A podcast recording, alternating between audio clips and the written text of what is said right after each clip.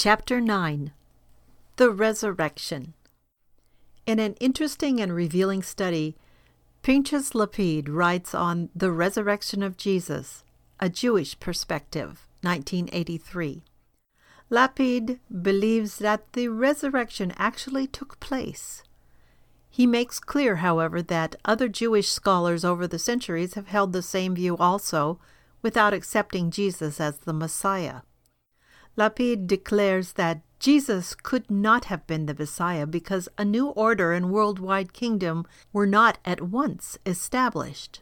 The world continued as before.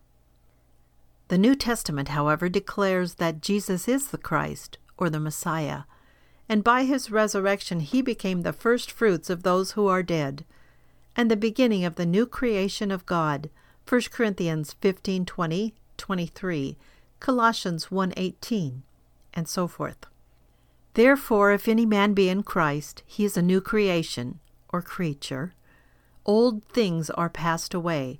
Behold, all things are become new. 2 Corinthians 5:17. The resurrection thus begins the new creation and God's kingdom.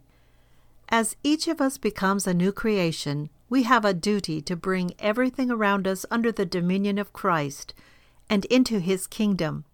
We live in it, work for it, and bring all things into captivity to it.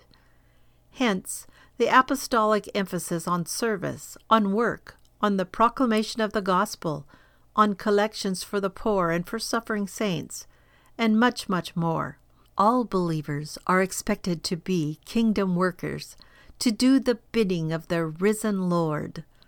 The resurrection is thus not an isolated incident, it is a mandate for action. And if we are not a part of that action, we have not understood our Lord.